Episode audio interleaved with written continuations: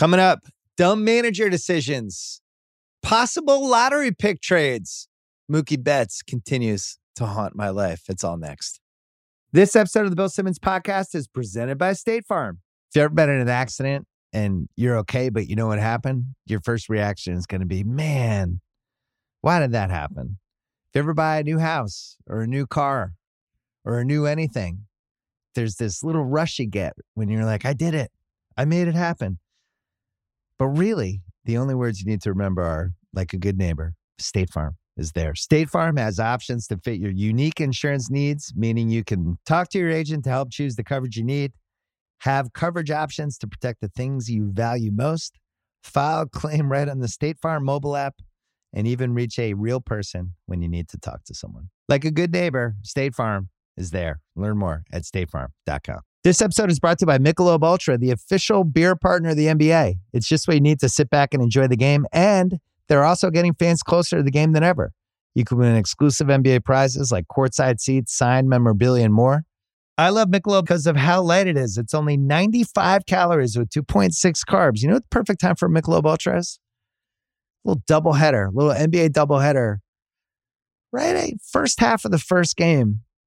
I don't know, West Coast time. That's usually about five o'clock, five thirty. Perfect time for a beer. You can do it. Grab a pack to enjoy today. Learn more and enter for your chance to win at michelobultra.com slash courtside LDA 21 and up. We're also brought to you by the ringer.com and the Ringer Podcast Network, where we just announced a new podcast with a former soccer star, Ian Wright. Yeah, you know who that guy is. Well, he's going to be on Ringer FC. New podcast called Righty's House. Go check it out. You should subscribe to Ringer FC anyway if you like soccer. The Stadio guys are great. Now we have Ian Wright as well. Righty's House. Check it out there. Also, Binge Mode came back. They're doing uh, all the Marvel movies. Mallory Rubin, Jason Concepcion. So if you like Binge Mode and if you missed those two, they are back. And if you missed rewatchables, we did Rocky Four on Monday, a top five rewatchables that I've wanted to do. We have another rewatchables coming up on Wednesday night. One of the greatest horror movies of all time. I'm not going to tell you what it is, but uh, yeah, it's a double dip of the rewatchables this week. So stay tuned for that. Coming up, CC Sabathia, Kevin O'Connor, first Pearl Jam.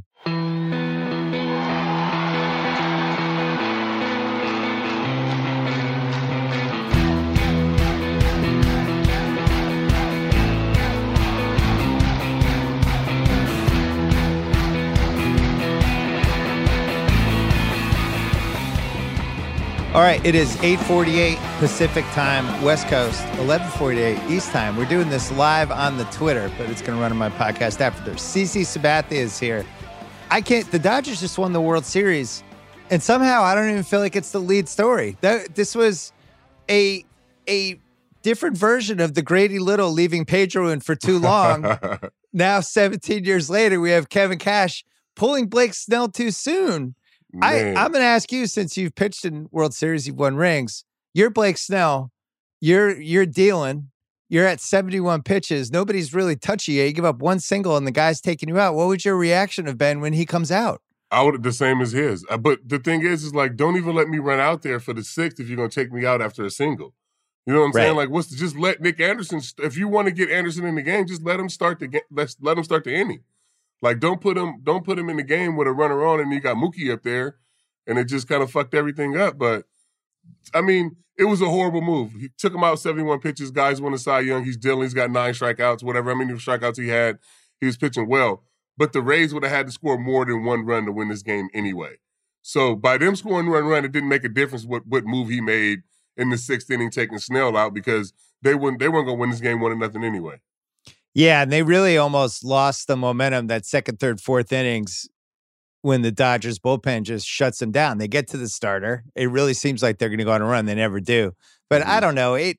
I think baseball is a particularly unusual sport in that a moment like this can shift momentum in ways that just as a fan, when I'm watching, you just know something's wrong, something's off. And I don't know uh-huh. when you're on the field, can you feel that, or is that a fan thing? Yeah, no, for, for sure. I mean, because when you're on the field, when you're in the dugout, I mean, for me, like watching as a starter, I mean, you can feel that. I mean, yeah, you know, like we know that this guy's our best option. And the thing is, is like, if you think that that's such a big situation, you're gonna take him out at, at this point. don't bring in the middle reliever that's been getting fucking killed. Bring right. in your guy. if this is your spot and you're taking him out, then bring in the guy. Like whoever that is at the back end of that bullpen needs to be in in that spot right there to shut it down. If that's how you feel, if this is like one of those big momentum shifting innings or that single was going to get the Dodgers started. I mean, the top of the order I think was like 0 for 8. They're oh like 0 for, 0 for 6. Six or 7 yeah. Ks. I, I yeah. mean, it was so like, what are we doing? I mean, I, I, I yeah, it's just so many different things that I'm like, just I mean, bring in your, your closer or Fairbanks at that point. You know, it, just didn't make sense. And then if you're in the Dodgers dugout, let's say you're sitting in there, you're not you're not pitching that day, and you're in the dugout, and they do that. How does the vibe change in the dugout? Because you've done nothing the whole game. Yeah, you've done nothing. You know this guy's in control, um, and you know he's capable of, you know, kind of shutting you down all night. I mean, this is not like you know, some rookie. This is Blake Snell. This guy's got a Cy Young on his on his in his trophy case. You know what I'm saying? So when he's dealing like that, you start feeling bad. And then as soon as they make a mistake and take him out, and then Mookie hits a double, it's over. You might as well give us the trophy. You know what I'm saying? That's how I mean, that's how I would have felt if I was in the Dodgers dugout. So to recap, we're saying that when a guy becomes the first guy in the 21st century to have two two 9K starts where he only gives up two hits and you take that guy out for a guy who's given up a run in six consecutive appearances, maybe don't do that. Maybe that was one of my lessons from this. Maybe don't do that, but like I said, they wasn't gonna win this game one to nothing anyway. So, you know, we can sit here and kill Kevin Cash all we want, but no, let's let's kill some they more. they needed to score more runs. You know what I'm saying? Like, here, here's the thing: know, we the guy, we, they just didn't hit enough. We were talking about this before about because this is happening in football too, and this is a recurring theme now where the math and the advanced metrics and people grasping it, but then not leaving out like situations that are kind of outliers with the math, right? I think this is one thing Roberts got really good at. I don't think he would have pitched Urias, you know, for the final three innings of these games in 2017 18. He would have been like, that's oh, true. I got to bring in Kenley. It's uh, that's this is when the closer comes in. Yeah. And now he's like, you know what? It's not just about the math. This guy's dealing. They're not going to hit him. I'm not taking him out. And that's we see the same thing in football where it's like, oh, the math says I should go for two here, and it's like, eh, maybe not. You know, if you if you don't get it, the def- their defense could be fired up. Now they're still within seven. Like maybe maybe the math is wrong in this case, and I, I just feel like we're prisoners of the math sometimes. You're definitely prisoners of the math, and like there, there's just no thought process. It's just like this is what the numbers say, so okay, we're gonna make this move. And now, you know, fortunate enough, like Dave Roberts could have lost his job going by the math, but when you go by the math, you're basically going by what the front office is telling you. So they're not gonna fire you. You know what I'm saying? True. So, he, so he got a chance to like actually manage his way through these games with the numbers, and we see how it turned out for him instead of just kind of trying to forecast and not really watching the. You got to watch the game. It's good to have a plan of how you want your bullpen to, to kind of lay out, but you got to watch the game and and and you know let that dictate the way you bring these guys out of bullpen, so they don't have to be. Each one has to be perfect. Well, I almost wonder if the math in some ways is a little bit of a cop out for the manager, right? Because if it doesn't work, it's like, hey, you guys, you told me to use the math. The math yeah. said to do this. And, I, I don't, I and don't it's almost like you get a get out of jail free card with it. I don't even know if it's for the manager or just for the organization, period. Because yeah. everybody's in, you know what I'm saying? So it's a collective, just, you know, most of the time, especially with the Rays, I think it's like collective decisions and and uh the Dodgers for sure. So um listen, I, I don't want to sound like the old guy, because I really did enjoy the last two rounds. And in general, we could talk about bubble playoff baseball. I, I had a good time. I, I really liked it. And I thought the last two rounds were compelling, especially last a weekend ago where you had all those game sixes, game sevens, all that mm-hmm. stuff was great. I, the thing that I really miss as a fan is watching a starting pitcher put his team on his back, you know, something you have some experience with. In these moments where it's like, all right, this is different. This is October everything is different. Every out's harder, every strike's harder. And when you watch like what Snell was doing tonight, and if he could have gone into the eighth or even the ninth, that's what you need to flip a series when you're down 3 2. You need this superhuman performance from your best pitcher, which he was giving them. And that was, was so frustrating about this. And, and, and, and, the both starts where he throws so many balls. Normally, he throws so many balls. His pitch count was so low in both starts. You know right. what I'm saying? Like he was set up to go deep in both of those games. Like, and on the flip side of that, I mean, we see what what actually wins is the starting pitching. And the Dodgers got those two huge starts out of Kershaw, and he may end up being the World Series MVP.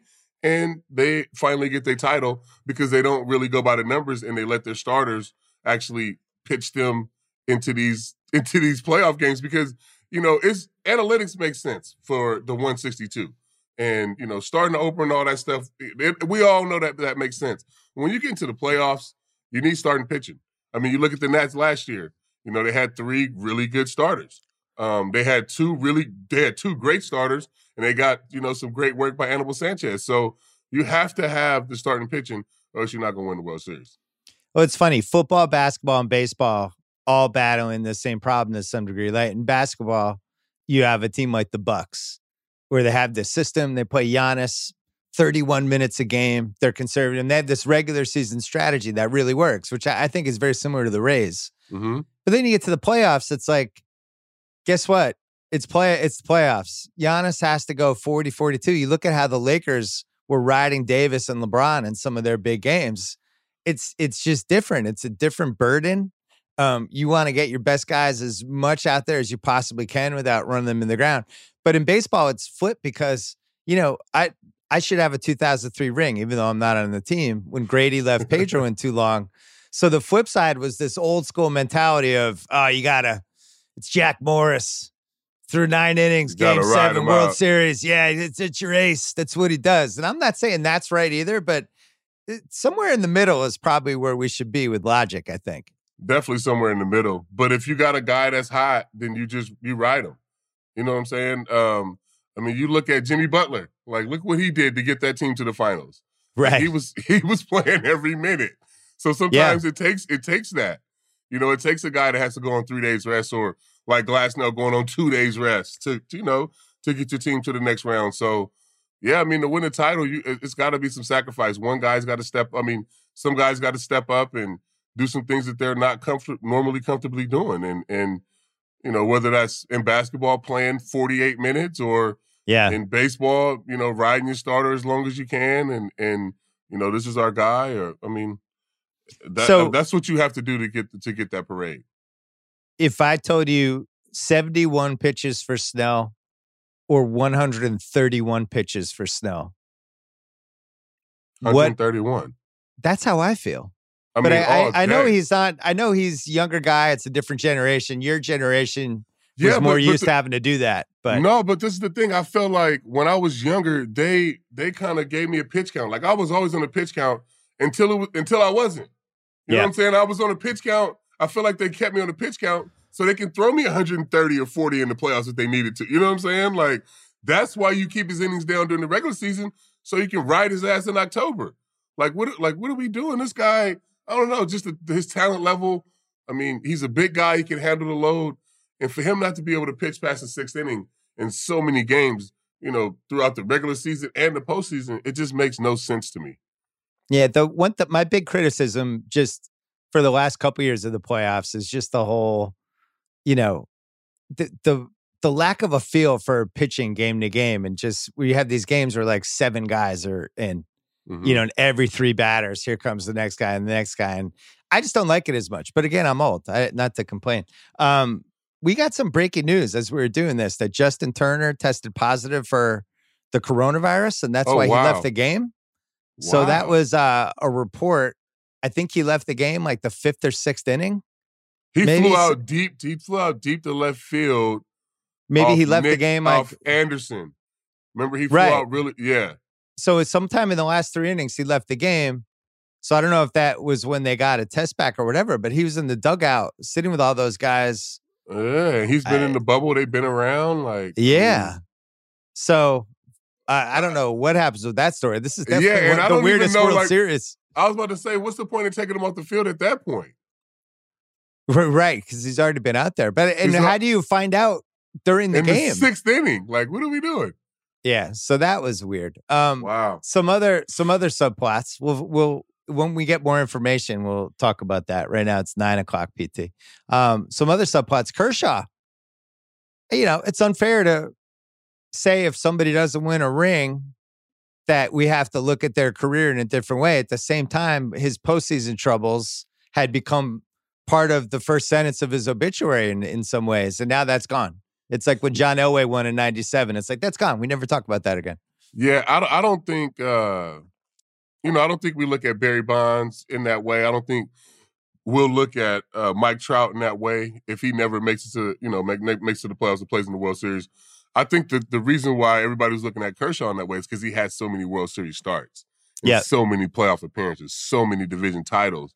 I mean, you know, they they won the division so many years in a row, but their rival up the up the freeway had three World Series. You know what I'm saying? So I, I just think it's diff- it was different in his case because he needed the ring because of how many appearances he made in the playoffs. And he could always play the 2017 Astros card too. he, he could, he could definitely play hey, that. remember, remember that year we played the team that cheated? That's us on there. But you know, look, I never met the guy. Everybody says he's a great guy, and he seems so genuinely happy at the end. You know, not that everybody's gonna be happy when we win the World Series, but certain people you can just see the relief literally leave their body. I don't Yeah. know. Was anybody like that in the Yankees in 09?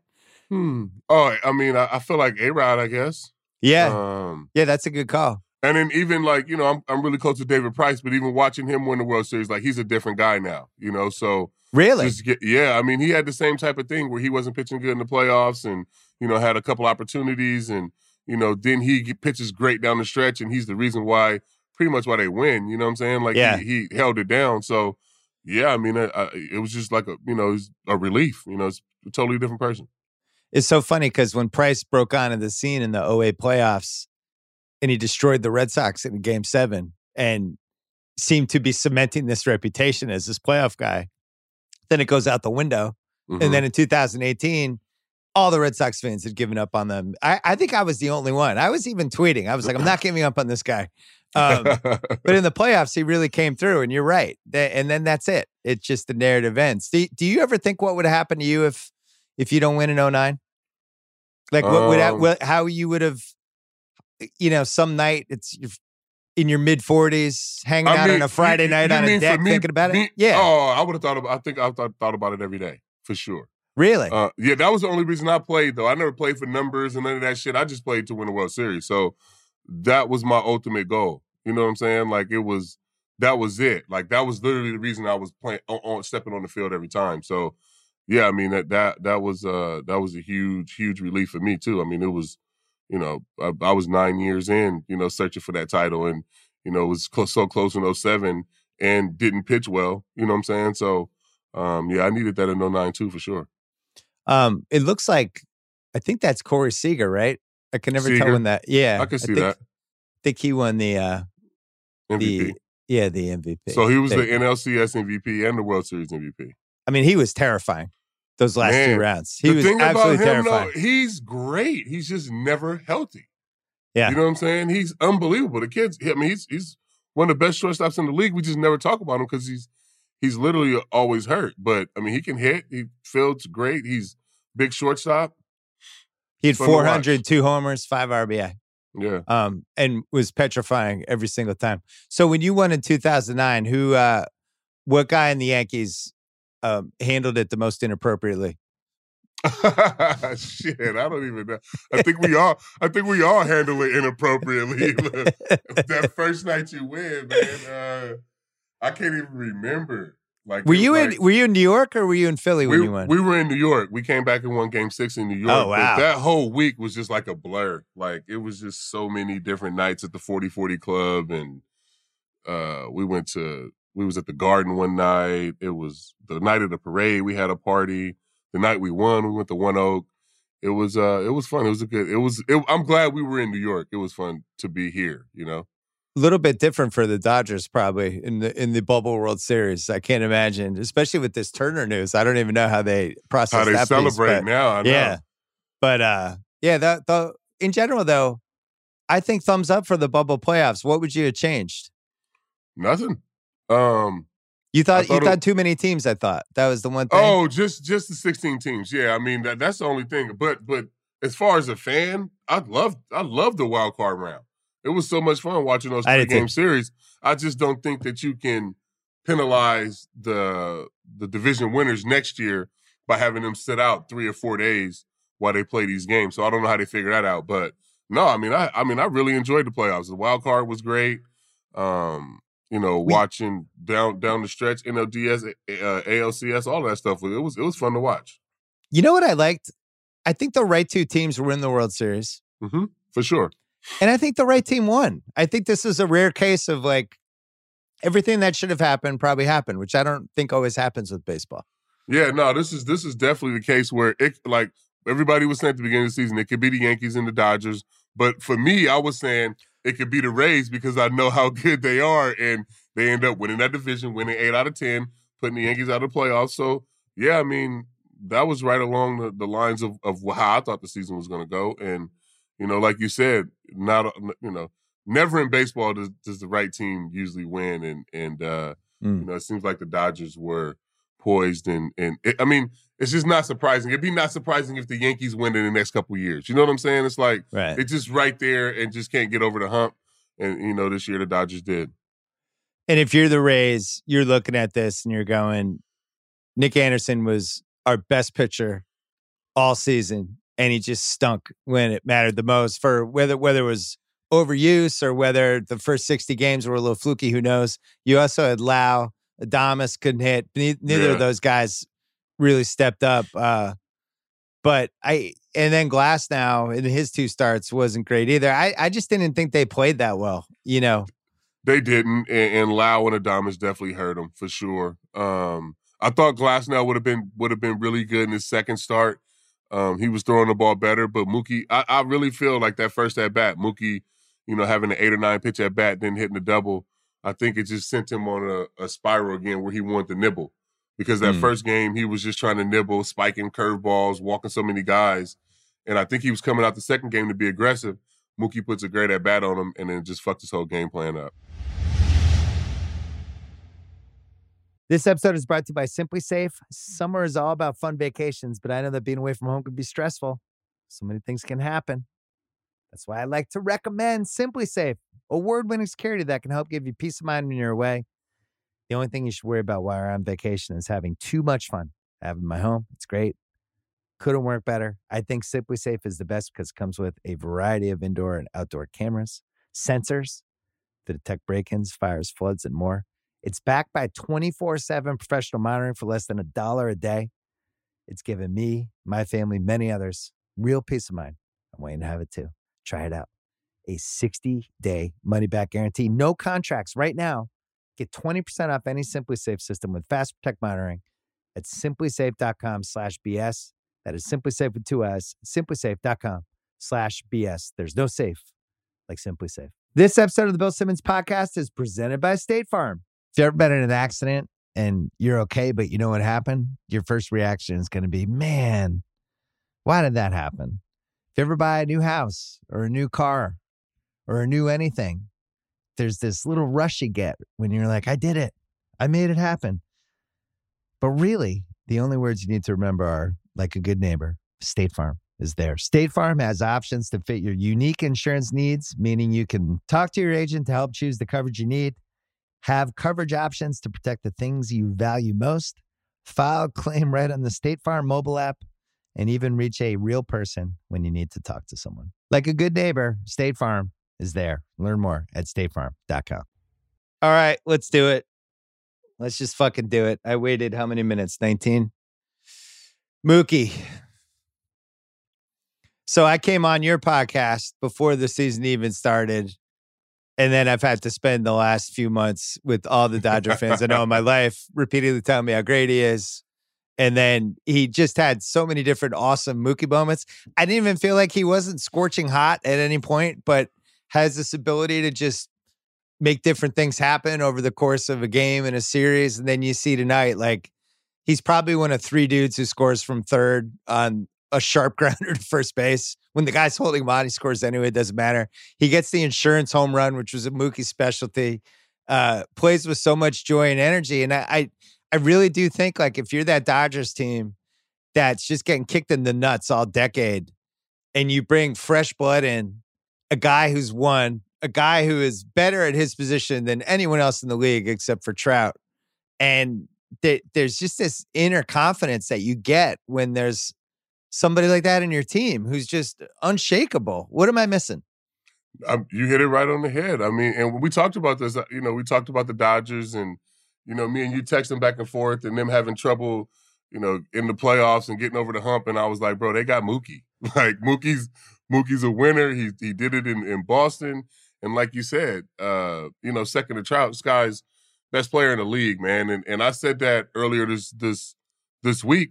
But Mookie's the face of baseball, whether you like it or not. You know what I'm saying? This guy needs every fucking commercial. He's, I mean, he made a, the the jumping catch he made the other day. Like this guy's unbelievable, man. So you, I mean, people can, you know, they were all of my comments killing me about the comment I made about him, but for me, he's What was your What game. was your comment? I said he's the best in the game. I said he's the best player in the game because he's the face of the game now.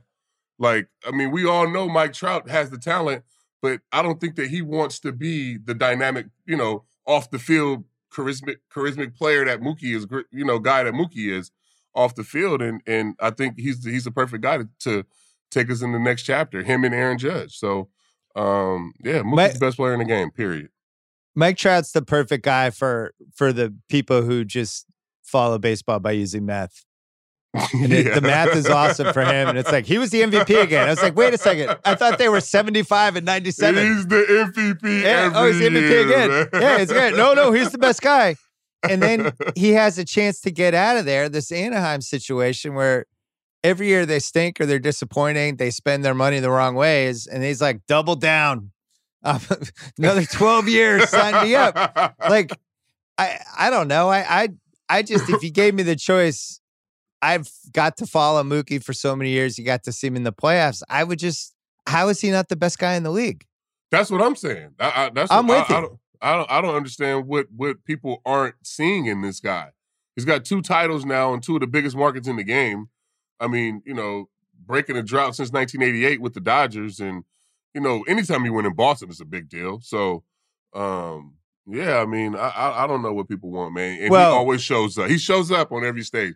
Like you said, he wasn't scorching hot, but he gets the double when you need it down the line. He gets the insurance run. He's gonna fucking make every play and beyond in the outfield. He runs Yeah. the bases like no other. Like I, I just don't know what else you want in a baseball player. Well, and I, I think he's a guy baseball desperately needs right now for all the reasons you've discussed on your podcast.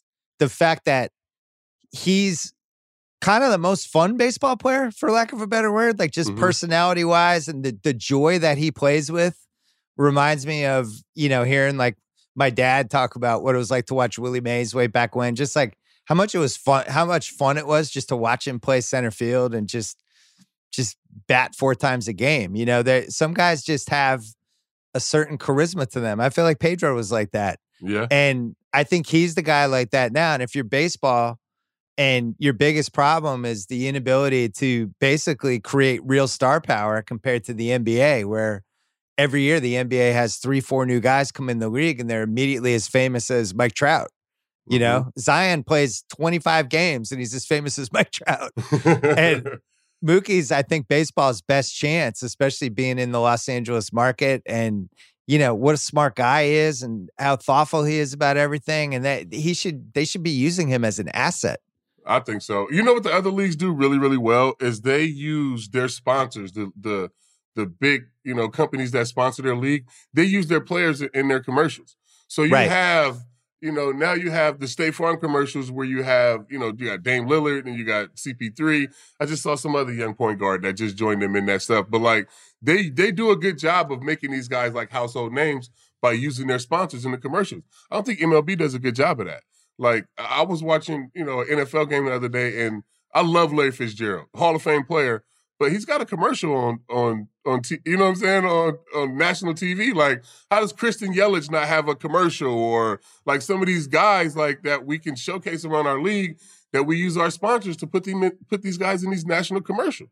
Well, think about some of the commercials, right? You had State Farm, Chris Paul, and then James Harden was in there a little bit, but mostly Chris Paul. And think about like just what that State Farm thing has done for Chris Paul to make him seem like a bigger star. All the stuff LeBron's done, Joel Embiid and Hulu. You go on and on, but when we watch Aaron Rodgers, the quarterbacks are always in there. That's Now who it Mahomes was. It was is in Pat there. Mahomes. That's who Pat it was. It was Mahomes. Mahomes. Yeah, yeah, it was Mahomes. Yeah. Yeah, and the commercials really JJ Watt, these commercials really give these guys life and make them seem larger than the sport. And baseball has really not been able to cross that line the last 10 years. I think Ortiz was probably the last guy who felt big Yeah, like that, yeah, you know? for sure. Yeah, that had like the commercials and the the national And was like a character. You he know? was a character. Big Papi's a character for sure. Like, Yeah. I mean, he's a great guy, but he's, you know, he he. I mean, he's, you know, he's Big Papi. So, yeah, he's got that. He's got that character for sure. Well, they have a whole offseason to figure out. When do you think baseball comes back?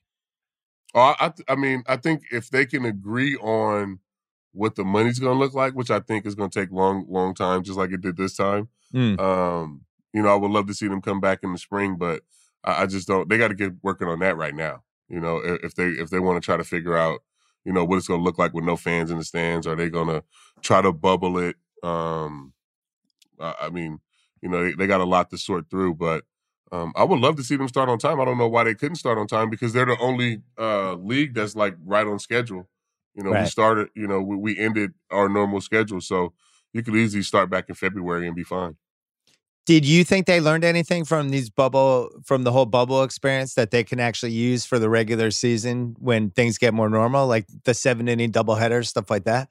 I don't think that I don't think they'll keep the seven inning double headers, but I do hope they keep the putting the runner on second base after like the 11th, 10th or 11th inning. Um, Okay. Just to save some of these bullpens, save some of these ups and downs that you have to do when you get into some of these long games. So um, I would love to see them schedule seven inning double headers and guys play Sunday and then get Monday off. You know what I'm saying? Or have Monday and Thursday off. You play a double header on Sunday. So, but I just don't. I just don't see them keeping them at seven games, and you know that's harder on the players. I think guys would love to play seven game double headers, uh, seven inning double headers, um, but I don't think the league would, would go for that. They're gonna want them to play nine. I vote for uh, the over manager of the year award. I think is something they should add.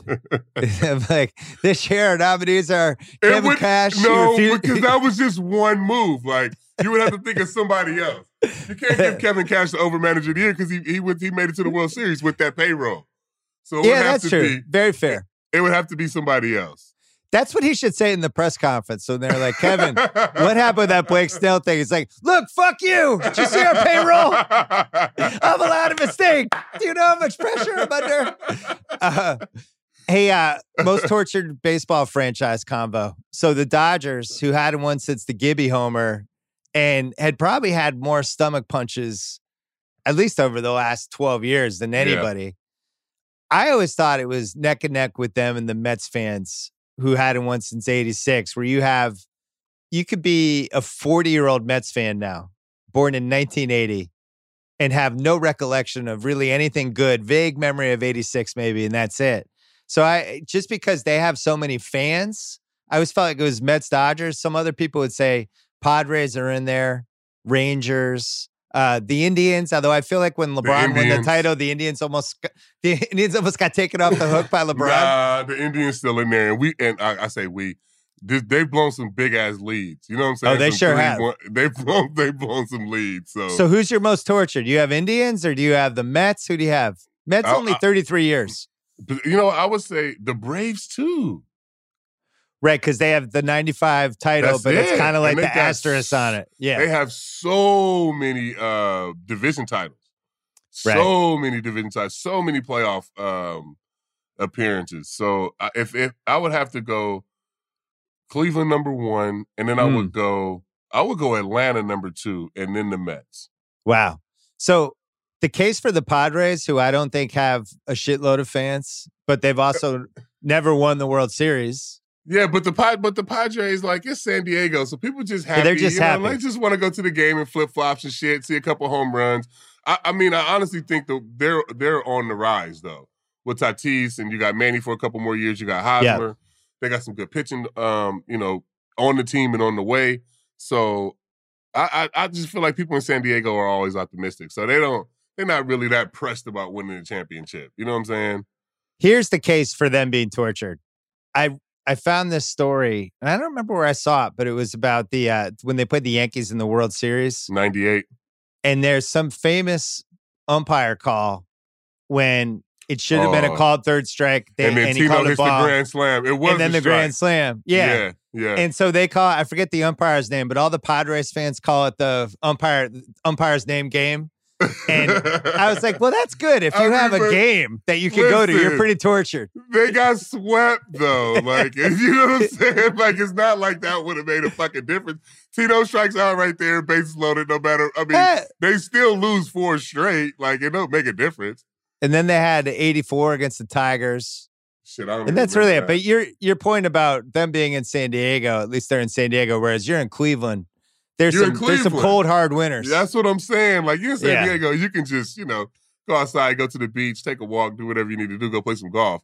In Cleveland, man, you got to sit and let that shit fucking brew and stew. And I'm sure 2016 was rough, man. Uh, losing to the Cubs and you know being up 301. And, Ugh. God, ah, man. I mean, Well, and then you had the Rangers too, who've had some bad ones. That Ron Yeah. Washington year was brutal. back to back World Series losses, right? Yeah, Yeah. yeah.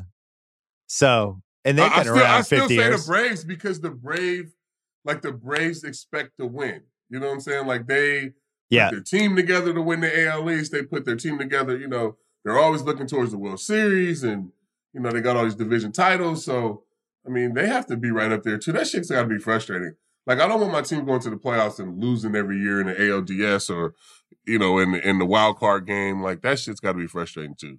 Well, Atlanta's they also have just everything going on in Atlanta sports, which has been the totality of it is pretty bad. I their one revenge is anytime Smoltz announces the Yankees playoff game and is openly rooting for the other team that the Braves Oh. fans I think enjoy But that. he was openly rooting for the Dodgers this time too. I'm like, yo, oh, you think he like, was? Come So on, do you pick up on that stuff? What are you kidding me? Like five minutes into the game, like it's it's it's insane. Like you got you can't do that, man. Like what are you guys talking about? They were all. I mean, they were definitely rooting for the Dodgers. All these guys. Well, they, the other piece we didn't talk about yet was, or we talked about a little bit, Dave Roberts, who I think everybody just loves. I know I love him because he he changed my life as a baseball fan. Um, but an awesome guy Mhm. and somebody that I think would have been fired if they didn't win the World Series. Right? They have to make a move at that point. Uh, But again, I don't know because he's managing by the numbers. The numbers come down from upstairs.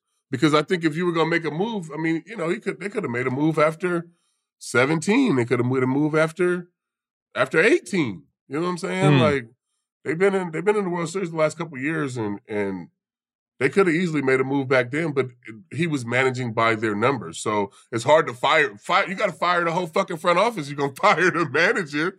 You know what I'm saying? But how some of these teams run their Right. teams. So well, you- that's I the mean, that's the thing about sports now. The the everybody else comes and goes, but the three dudes crunching numbers for the owner's son in the front office. those guys, those guys stick around for ten years, and then they just say, "Hey, man, I gave the right numbers." uh, But I do think coming off Game Four, which was so devastating, which I know you saw on on tape because I, I Yeah. think you fell asleep. yeah, I Did you was fall out. asleep? Yeah, I you fell fell asleep. asleep. Yeah, yeah. But you you caught it eventually. I did. Um, that was such a devastating loss, and it feels like if they had lost that, I don't know what you do if you're the Dodgers. You're like, wow, every year we're just going to lose in the worst way possible. yeah, I mean, maybe I'm- it's I'm the just- manager's fault. You have to blame gonna be- somebody. I'm gonna be completely honest. If they lose this World Series to the Rays, that's a bad look. He may he may get fired. yeah. Well, we'll Just never. because it's the Now Rays, he's going to get a you know? five year extension. Yeah, yeah. Doc's a good dude though, so he deserves it, man. He he. I mean, I I known him since I was I think like 17 or 18. 18. Yeah. Um, he was in the Indians organization when I first when I first got drafted. So he's always been good to me. Good dude. So the lessons from this World Series. It's always good to outspend the other team by three times as much money. I think we learned that. That's a bonus. Um, anytime you can pick up the best player in baseball for 52 cents on the dollar, do that Do every time. Every That's time. it. That's great. Um, and don't give up on one of the best pitchers of the last couple generations. It, the math is going to come around on that dude. It finally did. I was happy for him. Do you think a piece with Kershaw though was the fact that you didn't have the six game, six month regular season, and it was shorter? Or maybe he had a little more strength stamina because it was a shortened season, or am I overthinking that? Uh, yeah, I mean, he, he was probably way, a lot more, you know, sharp because he didn't have to, you know, go through the rigors of a whole summer um, pitching. Um, but I mean, when you put it like that, I almost think like, damn, like uh, yeah, he was like a, a, little more fresher, so maybe that's why he was able to to pitch well. You know what I'm saying? I don't want I don't want anybody to have like any asterisks on him. Like, no, no, uh, no. You no, know no. what I'm saying? Like, I mean, he finally pitched well these high pressure games. He finally pitched well in the playoffs. I just want to see him like finally people just stop fucking with him and let him like go into the Hall of Fame. Like this guy don't pitch another inning right now, he's into the Hall of Fame. So, um, you know, it, it's good to see him actually pitch them into a World Series victory instead of pitching them out of it. You know, it's funny. I before this playoffs, I only had three asterisk World Series, eighty one. Because that they stopped for two months mm-hmm. and they come back and it was just plus the uh the the Dodgers and the Yankees were in the World Series, so I I was determined to stick an asterisk on it. Uh, Ninety five, which really the 2020 season was was uh you know much more asterisk. 95, 95. They came back. They came back. Uh, when they they came back, back like, like in May, and everyone's mad at baseball. You weren't you weren't in the league yet. But everybody was mad about the lockout and the strike and the whole thing, and then the Braves won, and everything. we were all like, "Fuck it." Um, and I always felt that was a little asterisky. And then the 2009 World Series, just because um because you won. That was my other asterisk. Because the you Yankees, put asterisks on that all you want. because you won with you won with A Rod. A Rod's a per A Rod the asterisk. The asterisk is what stands for the A. nah, man. You know what? So many, uh, so many guys did what he did, but still couldn't hit a fucking baseball. You still got to be able to hit that thing, man. You guys were the best team that year. I got. I even We I have to admit, we you really, were. from top to bottom. And I Yeah. look back on some of the line. I got, I got a lineup card in my office, and I look back. I'll be like, man, that team was really, really good. And the, you know what was good about that team is like we all got along. Yeah, That's that's that's very rare, especially in the first year coming together like that. We had we had a blast. We had a good team. yeah. That team was loaded. You beat the Angels in the ALCS, Mm-hmm. Right? And then the the Phillies, and then Pedro got the loss in the deciding game. And I think that was the last game of his career. Yeah, it was, man. It was kind of sad to watch because I knew going into that game we were going to win that game. Like he with him starting at at that point in his career, it was like our best option. You know what I'm saying? Um, so we needed to win that game six, and I felt really confident about that. It was kind of sad to watch. Um, before we go, any predictions for the off season?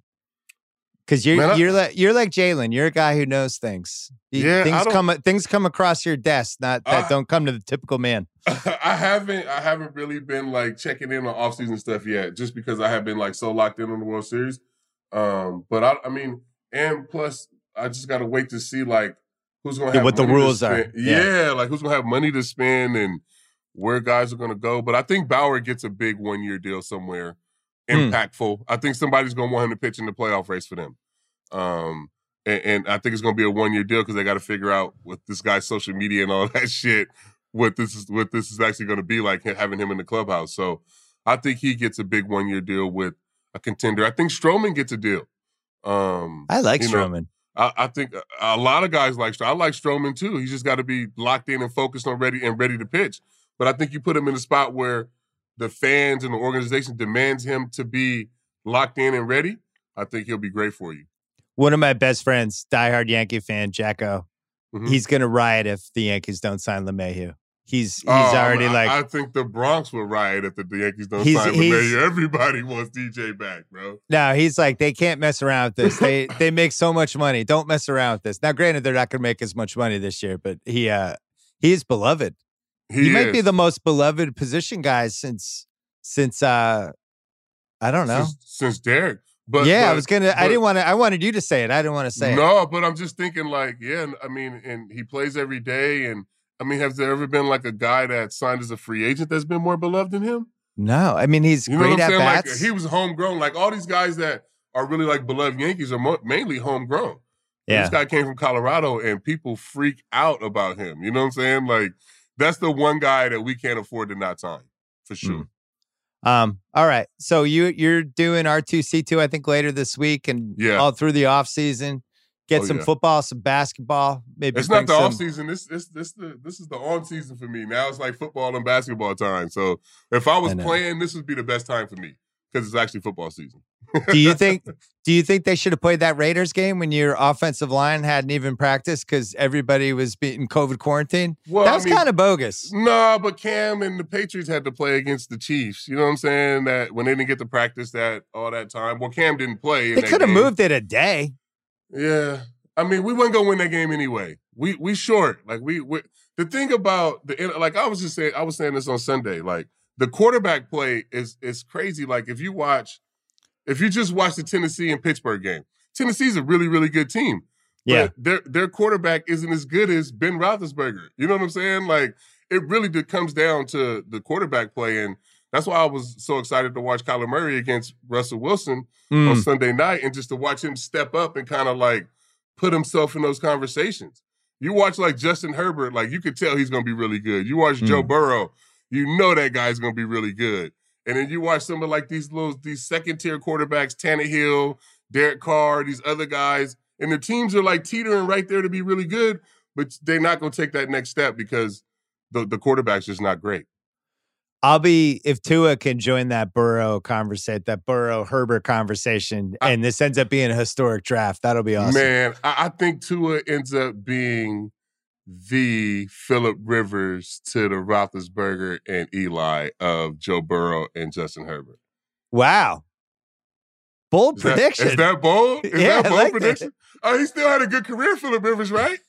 yeah, it's fine. You just never wanted to put him in a tease, and you never wanted to bet on him in the playoffs. But it was a really good I, career. I, I think he ends up the third best out of these out of these three quarterbacks this year. He's in the best situation team wise because Miami in that division, it's dying to get stolen by anybody, and they're three and three. And if he can upgrade from Fitz, and they have an easier schedule, and uh, But I still think I think I think the Bills are really good. I think Josh Allen's really good. really, I'm not, I'm not a believer yet. No?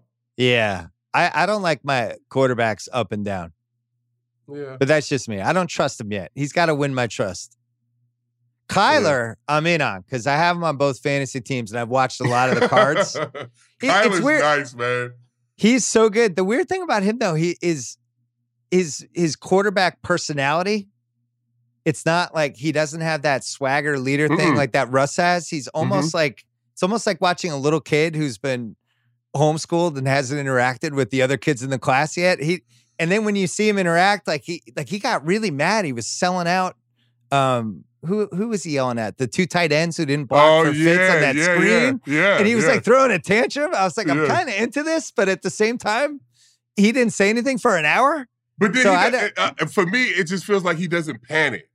You know what I'm saying? Like he Mm. won't panic at all. Like and and and uh, like you said, I've been watching him a lot the last two years, and I mean, he runs around the field and, and it looks, you know, it looks frantic, but I feel like he's under control.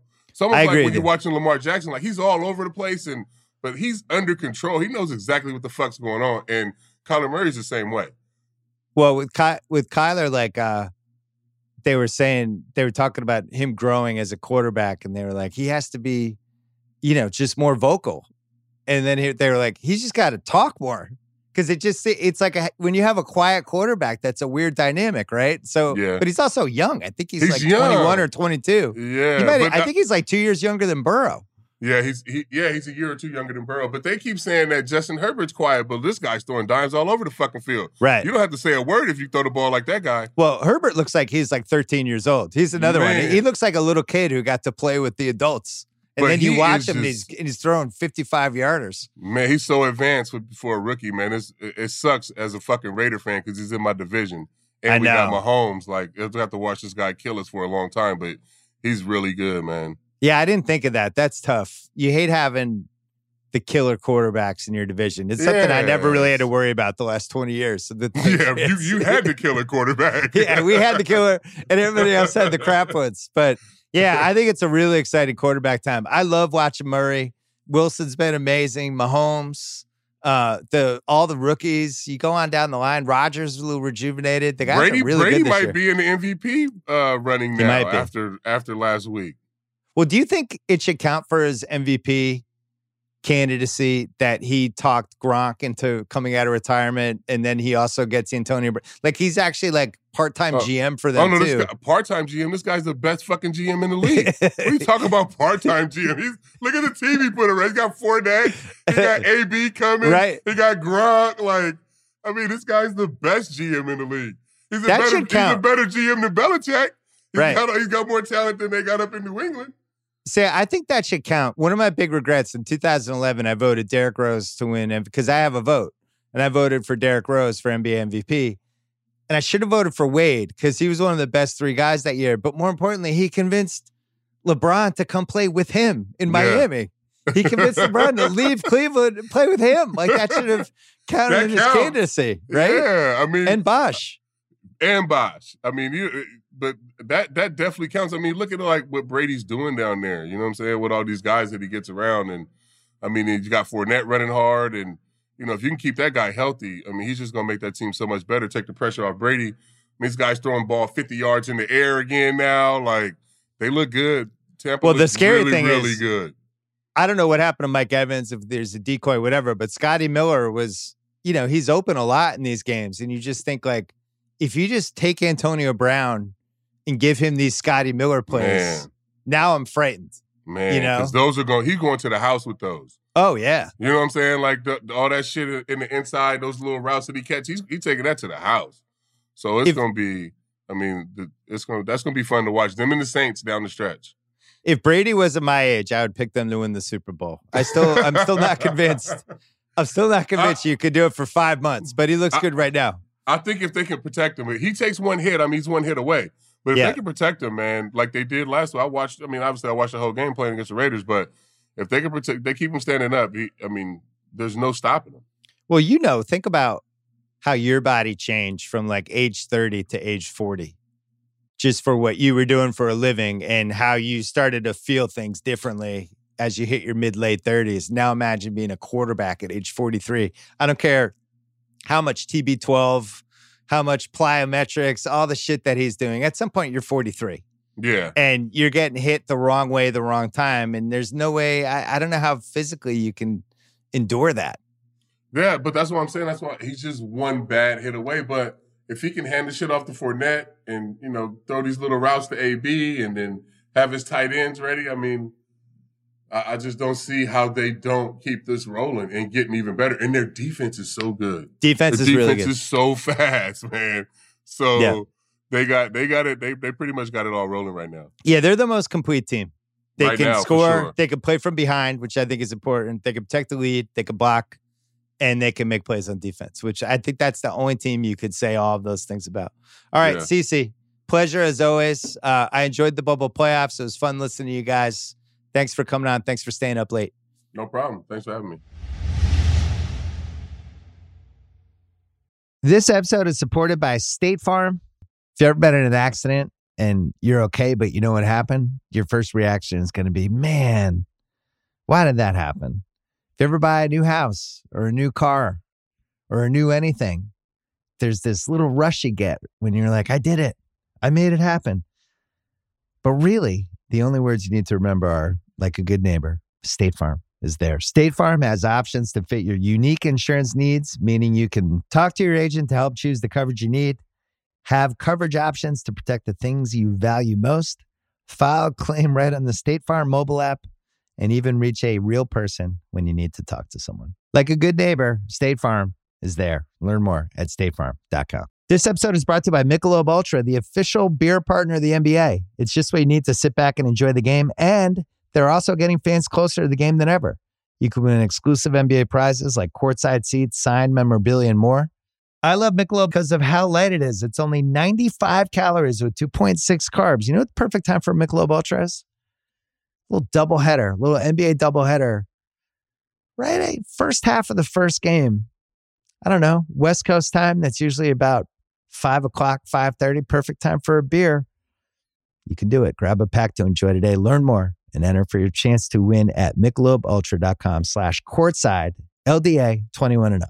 Kevin O'Connor from The Ringer is here. He just put up a new mock draft that had a bunch of trades in it. Naturally, I was pleased. I was excited. Uh, I wanted to talk about some of the stuff in here. the whole offseason sped up. Started getting uh, wind of this.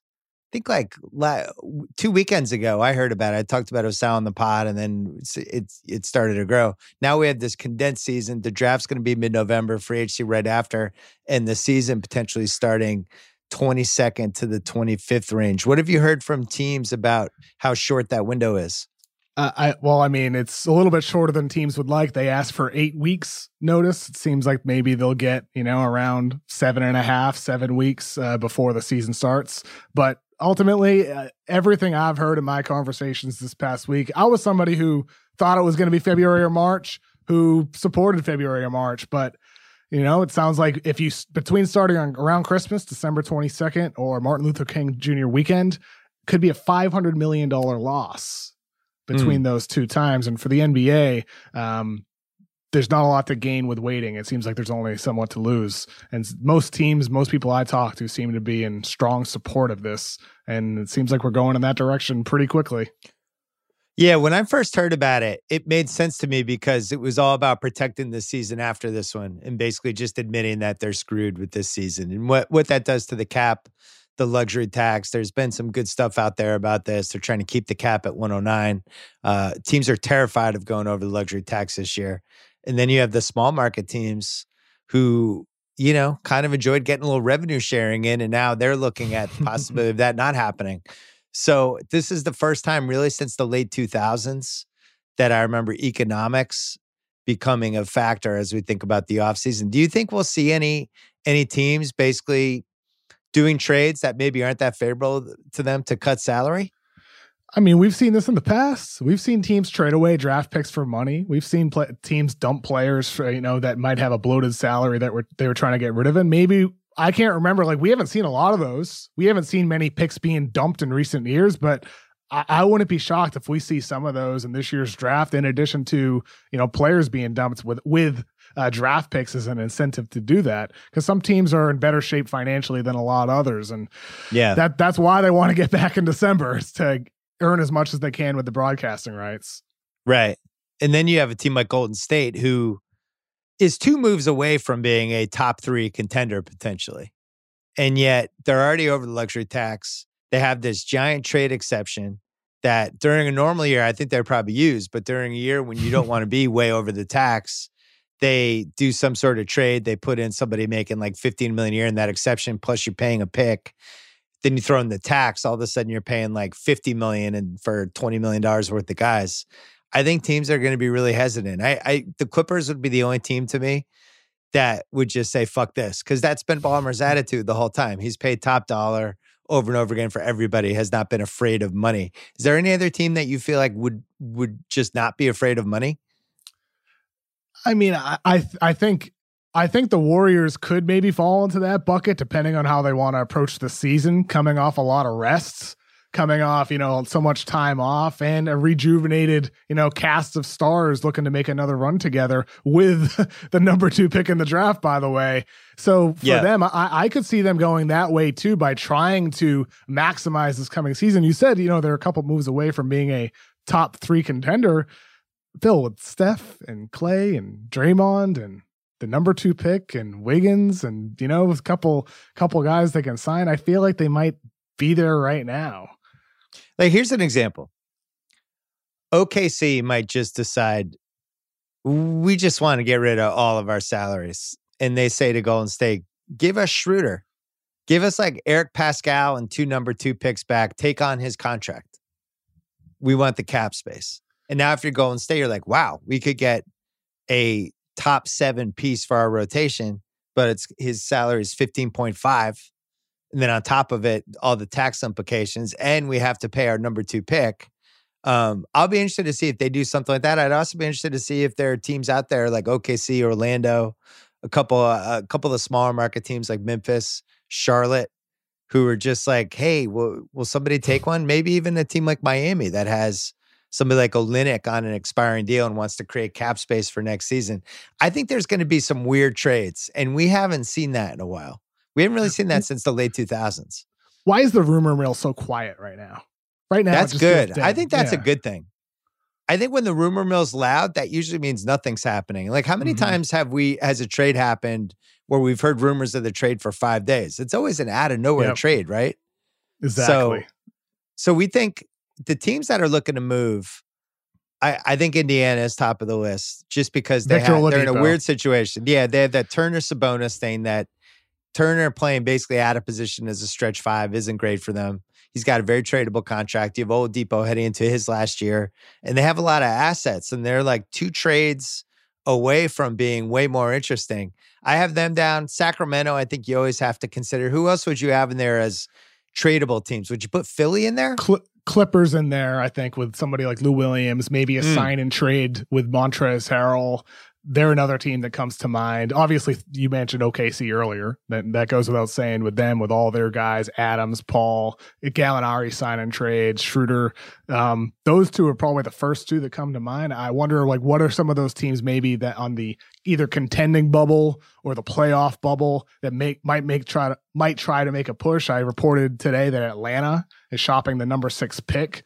Uh, they're one team that I've heard has had conversations about that. But is there anybody else maybe in that Atlanta, you know, group that might want to push for the playoffs that could try to make additions to? So what what pick does Atlanta have in the actual Sixth draft? pick. Sixth pick. Right. And they Yeah. they already did a Capela move. Mhm. And so they'd probably want one more guy in that 27 to 30 age range who kind of knows who he is. And then you could tell your fans, we're going for the playoffs this year. we think we have it. I actually personally think that's a mistake for them. I like the six pick in this draft. I think that six to 15 range, there's some gems. And I think it's one of those, you've been on this since day one. It's one of those weird drafts where getting Bam Adebayo with the 14th pick, like it, there's a lot of possibilities. Donovan Mitchell with 13, whatever that was. There's a couple guys that could be like that this year. I don't know if I would trade if I were them. What do you think? I mean, uh, historically, the way I tend to feel about team building is you never want to rush things. You got to take your time and build for sustainability, and you know, try to always try to win long term. But with Atlanta, I feel that to an extent, but also Trae Young was unbelievable last season, and I think- Offensively. offensively, defensively, he's lost, and that's going to be a problem for them in future playoff series. By the way, yeah. uh, but but with Atlanta, is there incentive when you have your best player, one of the best point guards in basketball, on a rookie contract to try to build around that and maximize that before you have to sign him to a max once that contract is up? There, there's a little bit of logic to it if you're the Hawks, right? Yeah. And get the get the guy who knows who he is. You're basically trying to make your version of the the best case scenario of this trade was a trade I did not like when it happened was Ray Allen for the number five pick. When the Celtics traded Yeah. uh, that, they got Ray Allen and Delonte back. And uh, it was a trade. It's like, what are we doing? We, we've just guaranteed we're a 44 win team. Then KG is the next piece. And all of a sudden it made a ton of sense. But um, I Is think that out there? That's not out there for the, for any team right now. I don't think, unless like it's one of those shocking trades, like you're alluding to, where we don't see something coming. Yeah, it's like we know who the available candidates are, right? Yeah, I threw out on Zach's podcast like last week. I was talking about Marcus Smart. If Golden State called and said, "Hey, what about Marcus for the number two? What do you do if you're the Celtics?" You love the idea of trading Marcus Smart. no, I love the idea of the Celtics being put in a position where they have to have a 12, 12 person staff meeting deciding whether to do it. I I don't Mm. think I would do it, but if you're the Celtics, when are you ever going to get a chance to pick in the top five again? yeah. because you have Tatum and Brown and Kemba for at least the next three years, you're going to be good. And Tatum and Brown are going to be there, hopefully, for the rest of the decade. You're never going to be in the top five again.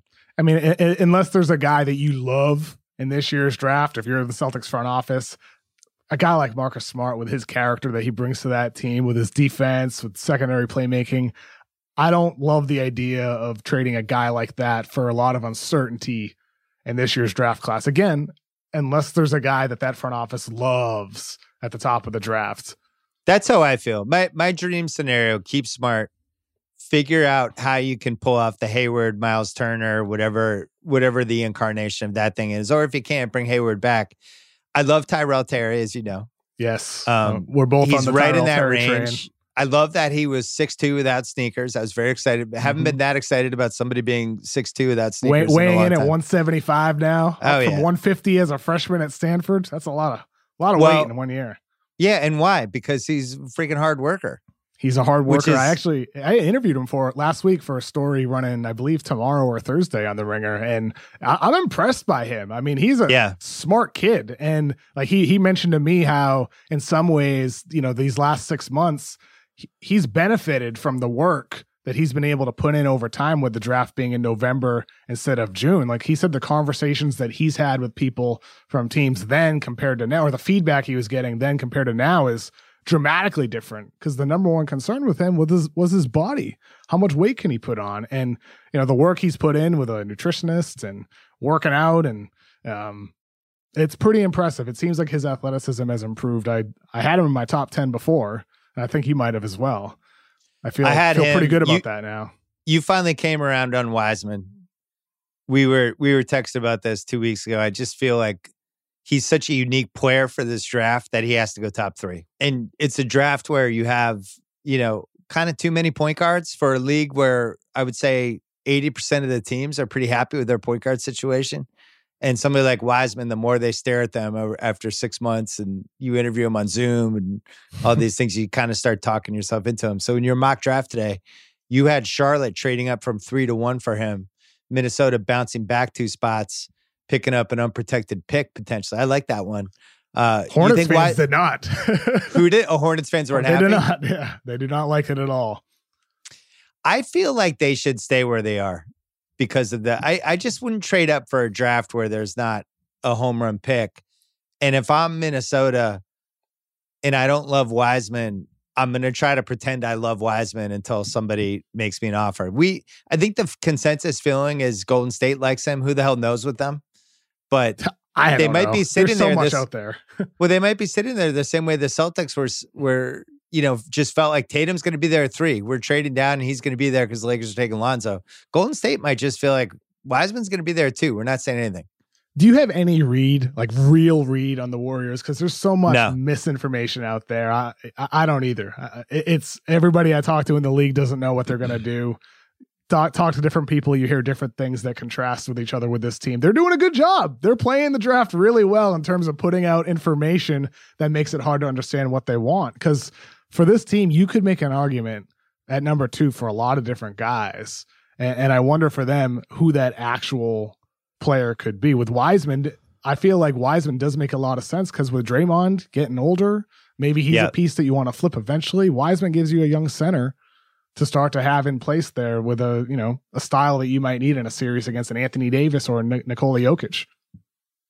It's tough because there's two paths, right? One is this is our home run chance to get a guy at a position that Mhm. we don't have.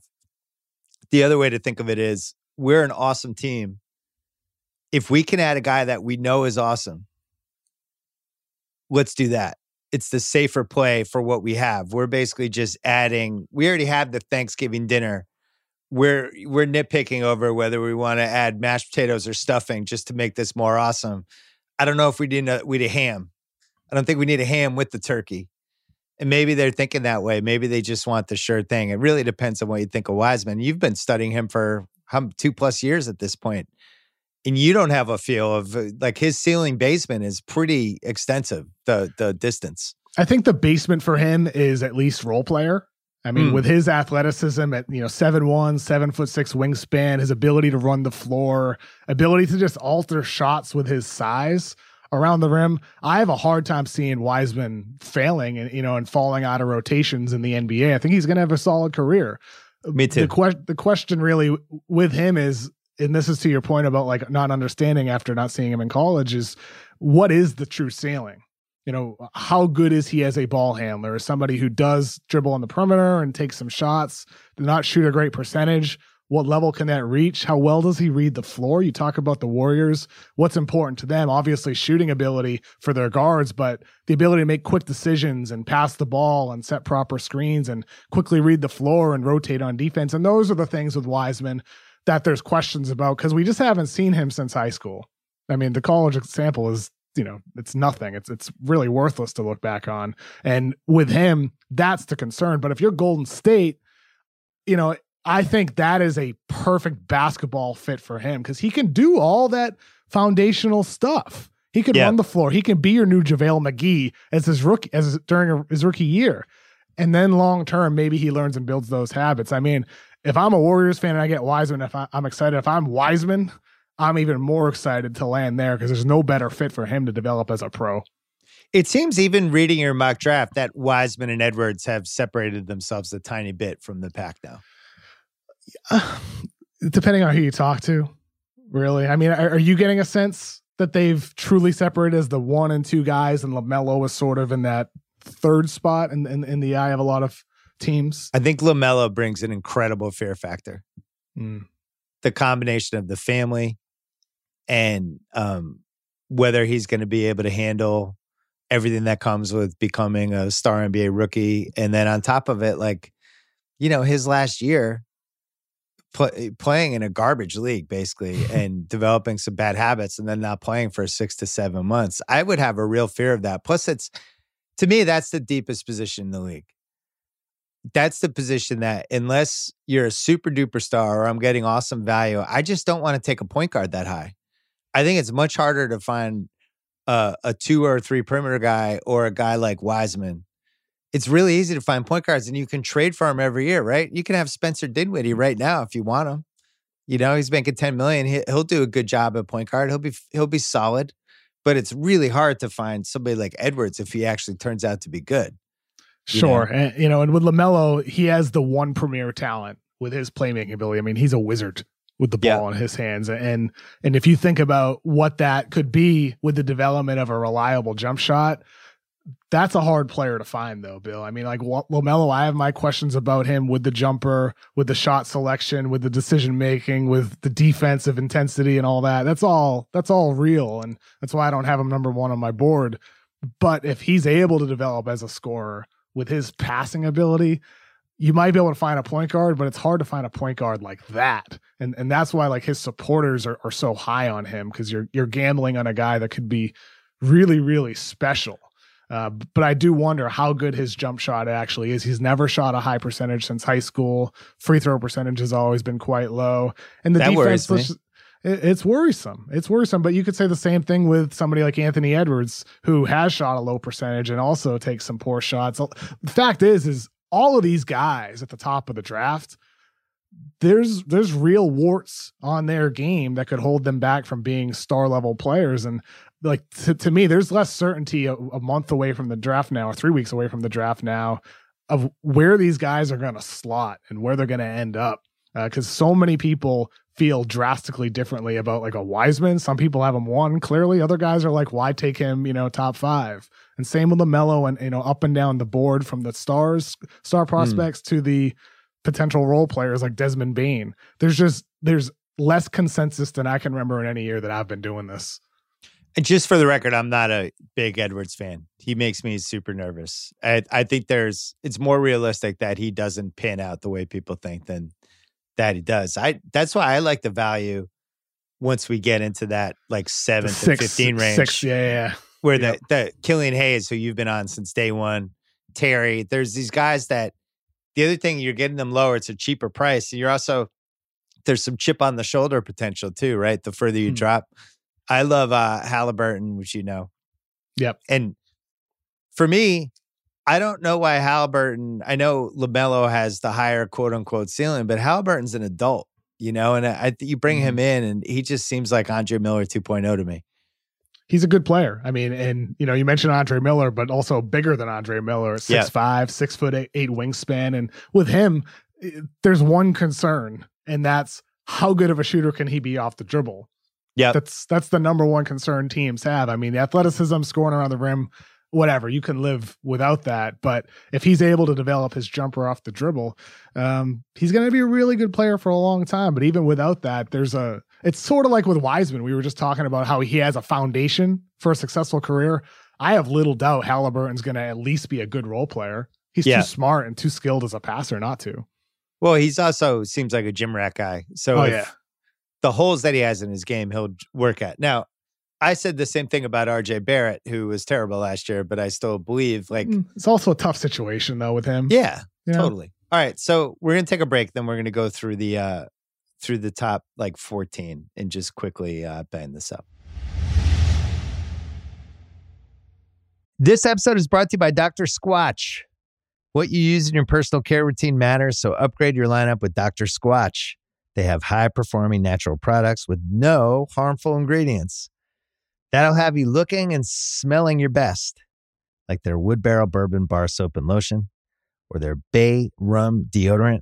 They even have some limited edition soaps like their Avengers and Star Wars collections. Those seem like they'd be fun to try. And right now, they have an amazing offer for new customers. Get 20% off your first purchase of any amount or subscription order by going to drsquatch.com slash Simmons or use the code Simmons at checkout. This episode is brought to you by Nissan. Get ready to level up your adventures with the 2024 Nissan Pathfinder, built to navigate you to some of Earth's most awe inspiring spots. With seven drive modes, with all the power you need, get the thrill of the drive in every moment of your journey with the 2024 Nissan Pathfinder. Learn more at nissanusa.com. All right. So KOC's mock draft, he predicted a trade between Charlotte and Minnesota.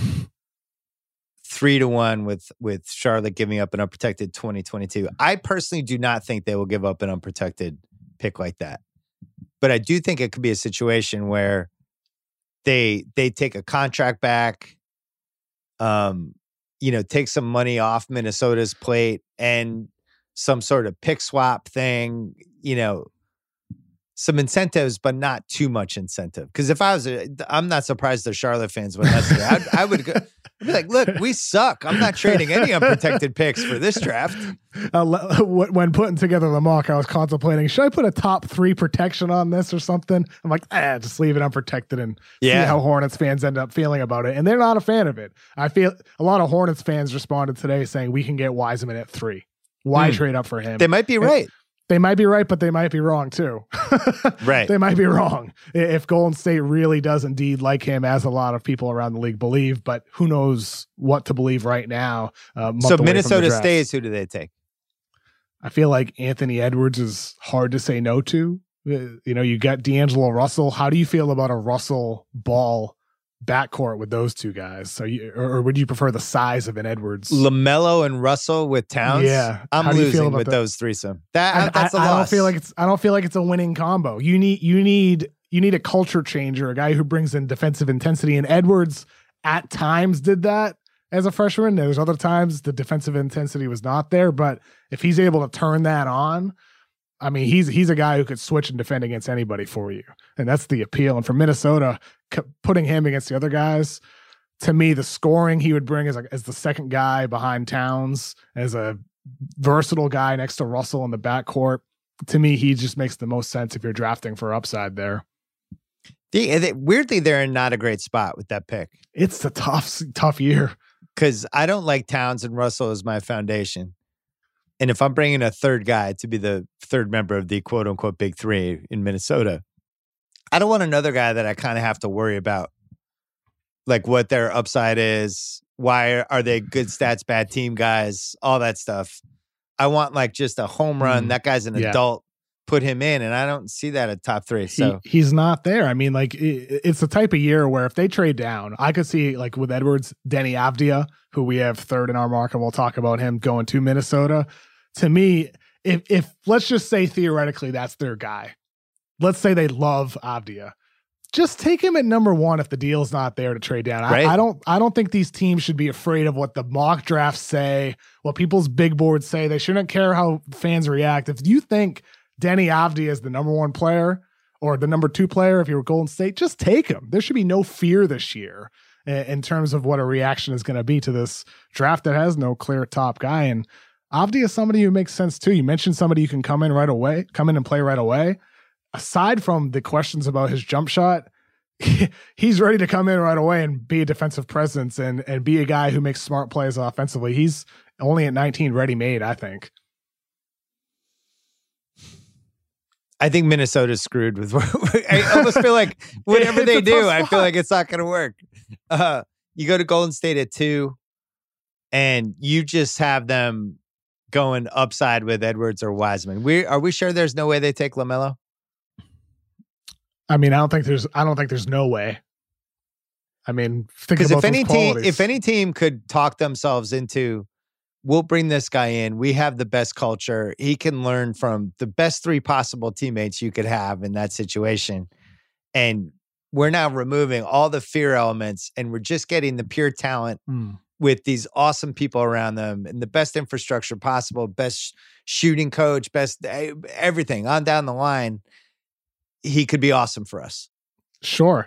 But, you know, on the other hand, could there be a dark horse here? You know, like Mm. a, a a Anthony Bennett style pick where it comes out of nowhere because we've heard every name out of Golden State. They like Edwards, great workout with Wiseman. They were Yeah. blown away by Avdija.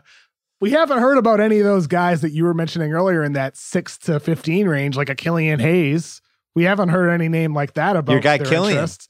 I'm just saying, if you're goal, maybe, maybe with Golden State, they could be that team that has a shock on draft night because Or that could be if- Minnesota too. Like could be Minnesota. Yep. who, who could be the Anthony Bennett? Whoa! Yes. who who would be their whoa guy at Minnesota? Number one. If you had to bet Mm. on a whoa guy for them, Uh, to me, it's Killian Hayes. He's my number one prospect in the draft, and I know a lot of people in the league have him as a top five prospect. he's climbing. Um, and I mean, like with D'Angelo Russell, he can share the ball. Hayes can play with the ball or without the ball, with which Russell Russell can do too. And he offers the defensive element. He's a really good defender as just a teenager. Um, and th- those are the qualities you need. I mean, with Edwards, you, you do have questions about the defense. He's not a good off ball defender. Hayes is. It's one of his best skills right now. Mm.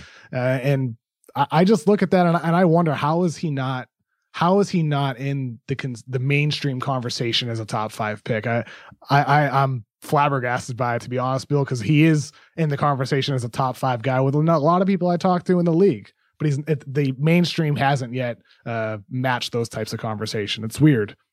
I had a trade on Zach's pod where Minnesota goes from one to three. Charlotte moves up three to one.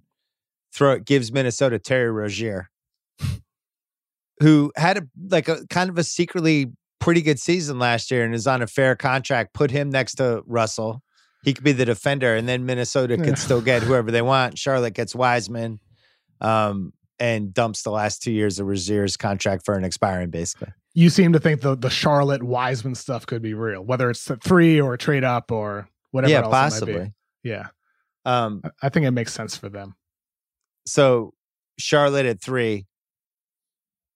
I mean, it's one of those teams they kind of they have every position, but they also need everything because they don't have an all star at any position. It's a Uh, clean slate there. Yeah. I I don't mind their guards, but they certainly could use another guard. I have no idea what they're going to do. Chicago at four. So you have LaMelo going to them here. And you said league sources say the Bulls are likely targeting a lead playmaker in the draft. Well, that's tough because they took Coby White like seventh Hmm. last year. I thought he was supposed to be the lead playmaker. My impression is that they view him as more of an off guard, you know, guy who shares the ball but isn't your lead number one playmaker. And that, and if that's the case, that creates questions about well, what, what does that mean for Zach LaVine? In that situation, if you view Coby, White, which is why I was kind of shocked by the pick last year. Um, with White and LaVine, it doesn't seem like the a winning long term backcourt to me. And LaMelo would, if he were to fall to number four, would certainly be an interesting factor in that equation. I wonder if there's a possibility of LaVine in Sacramento because remember Sacramento tried to sign him Mm. to the uh, restricted free agent That's offer. true. Yep. and they have the Buddy Hield contract, and that is going to be twenty four million, and he's unhappy and wants out. And I wonder if you're Chicago and you think like, all right, we'll take Hayes, we'll turn LaVine into Buddy Hield in the twelfth pick. Maybe we can get that from Sacramento, and, and we're reframing our team and. And now we don't have to rely on Zach LaVine shooting 24 times a game. I mean, the weird thing is, is you know, even including LaVine, they have some nice pieces. You know, say what Yeah. you want about the front we like our we know, like their the- bigs. We like Markkanen Oh, yeah. and and Carter. I, I'd, I I'd be like, trying to trade for Markkanen left and right right now. Oh yeah, I, I like Wendell Carter a lot. A- Yeah, and me too. I would hope for him in this new system, he's able to to do more than Jim Boylen gave him to do. He's got some playmaking skill there. There's a little bit of Al Horford to his game that you know. Hopefully, they're able to unleash. There's a fun Bulls blow it up scenario where they trade Wendell Carter for the two pick to Golden State. they trade Zach LaVine for Buddy Hield in the 12. And then they have two, four, and 12. with trade Coby machine White Picasso, Picasso and Buddy Hield. Yeah, they're just blowing up. They have a new GM, right? He's all fired up. And- I wish they hired you, Bill. Well, they could have two 412, Coby White, Buddy Hield, and Markkanen. Mm. Kind of in on that. It, it's pretty Even if I don't love the interesting. draft. I think the Bulls are going to be up to stuff. The new GM always wants to like make. Oh, He always wants to. He doesn't want to inherit the team that somebody else picked and then be stuck to that. They always make the moves. Uh, number five is the Cavs, who are just uninspiring. I don't know what you do if you're them. You have that Ke- that Yeah. giant Kevin Love contract. I guess Drummond comes back. I have no idea why they think Drummond and Kevin Love should be playing minutes together. You have two guards who are basically Sexton and Garland. I don't see that as a backcourt of the future at all. And now you have this fifth pick, which is right in that spot where you're in that tweener spot. Anybody you're taking is a little too high. You almost would rather be nine if you're going to take Toppin versus five. Five seems high. It's like Culver last year. It's like, man, Culver. Hmm. What do you go, sixth? But if it was 11th, I'd feel better about him. Anyway, Sure. uh, I don't know what the Cavs do, and and it's just depressing in general. it, it's a I mean, I like Darius Garland's and Collin Sexton. There's some to like there too, and I really like Larry Nance. Still think he's a Yeah. good player, underrated player, versatile. Um, but I don't know where this team goes. I, I, I don't. When I look at them and I try to evaluate what they'll be, you know, what they want to be five years from now, I don't even look at Kevin Love and Andre Drummond. Those contracts will be off the books. They'll be gone. So to me, like if you're able to get, you know, an Okongwu from USC here or an Obi Toppin, a guy who Toppin's defense is a concern. He does not move well, but uh, with NBA strength and conditioning, maybe you can improve that to an acceptable level. And if that's the case, you got a guy who can throw down lob dunks and can shoot threes and can Mm. make plays for you off the dribble. Th- that's pretty valuable in today's league to have that out of your four or your five. That's what you want. out Isn't that he older than now. Jayson Tatum? He's 22. Yeah, he is older. I'm out. That's the first one where I'm just out. I'm using my Mo Bamba immunity card. I'm out. okay. I mean, it, it's it's a it's a real conversation about his age. He's 22. There's a lot of 20 year olds that you can draft right now who are comparable at, at this stage. There's a couple times where it shot me in the foot. I remember with Lillard, I was like, ah, he's too old. Take Austin Rivers. He's three years younger, gain- gaining three years. But Lillard, I just missed that one. And if you did all the research, which I I obviously didn't that year, and everybody was like, gym rat, gym rat, maniac. all he wants to do is win. The guy, the guy's a born leader. There were all these pieces that I just missed. Uh, for for this guy, I don't know. The 22 year old, not crazy about that one. Um, number six is Atlanta, which we talked about. You had a trade that I liked. I thought was. I, I actually think the Spurs would have to throw in more because I don't know how much value DeRozan has. We know Mhm. he's he's the anti darling of the advanced metrics crew, but you had 11 and DeRozan to the Hawks for six. Now that's DeRozan's good. You can go to him at He's the a end good of player. games. Mm-hmm. He's a good player. And if you're moving back five picks to get a guy you're going to get want to get anyway, maybe that does make sense. I mean, if you're San just had- Antonio, you know you, you're not going anywhere with DeRozan and Aldridge. I put that trade together just thinking, you know, what if there's a guy San Antonio wants to target, like the year they traded to get Kawhi Leonard and Isaac Okoro from Auburn, freshman. He stands out as somebody who fits that profile, going to be a really good defender in the NBA and has some qualities on offense as a good decision maker and maybe a fixable jump shot that they could find appealing. But main thing with that pick is, you know, for the Spurs, I feel like DeRozan is a guy that can end up being on the move. Uh, I've heard he's been involved in some trade conversations and one year left on his deal in his 30s now. Maybe San Antonio could be easing towards a, a rebuild here. I, I wouldn't be shocked if DeRozan gets a little bit more interest in the trade market than people think because the year he just had, he was one of the most in, most efficient isolation scorers that has been recorded in league history. It was an unbelievable season. And that's what San Antonio like. What if you plug him into, say, Houston's system with all Hmm. that spacing?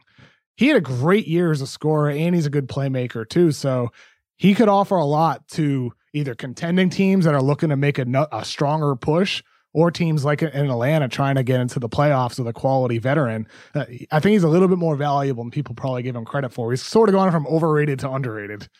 I agree with you, and and I've mentioned that to people who love advanced metrics and they get mad. But I'm like, look, if there's 90 seconds left in the game and I'm down one, I can give him the ball and he's going to get a good 17 yeah. footer, much like Jimmy Butler, or he's going to get to the line. And I still think guys like that are valuable, especially for a team that's trying to make the playoffs. So I'm for with sure. you, KOC. Number uh number seven is Detroit, who has the worst roster in the league, start to finish. They're in the worst situation. It's unbelievable, actually, because it's not like they've been good the last 12 years. I don't know how you're not relevant and you don't have any assets. But this is this pick in the first rounder they took last year. I'm not going to say his name. You say his name. oh, uh, Doumbouya. Sekou yeah. Doumbouya. Yeah. Yeah. That guy. Sorry. I was, I was, I paused for a second there. Um, those are their assets. My question for you if the Celtics wanted to acquire Blake Griffin for Hayward's expiring year, um, could they get that? Could they do that? Who would have to throw in what for that? Blake's got two years left. Hayward's got one year left. W- mm. Which side has to throw in more? uh, both of them are obviously asking for the other team to throw in more in that scenario. Uh, I, I, think last time we saw Blake Griffin when he was healthy ish was still a really good player. End of not this season, but the season prior. And Gordon Hayward, the last time we saw him being a real high level player, aside from a couple flashes, was probably pre injury. Um, I, All I right, so Hayward, Hayward, Romeo, 26 and 30 for Griffin and seven. They're hanging up on me. Oh, uh, I mean, that that's a good deal for Boston. So I have to throw in 14. I have to do Hayward and 14 for Griffin can, can, and seven. And does Detroit mm. want more than that? I don't know if they'd get more than that. Hayward's still a good player.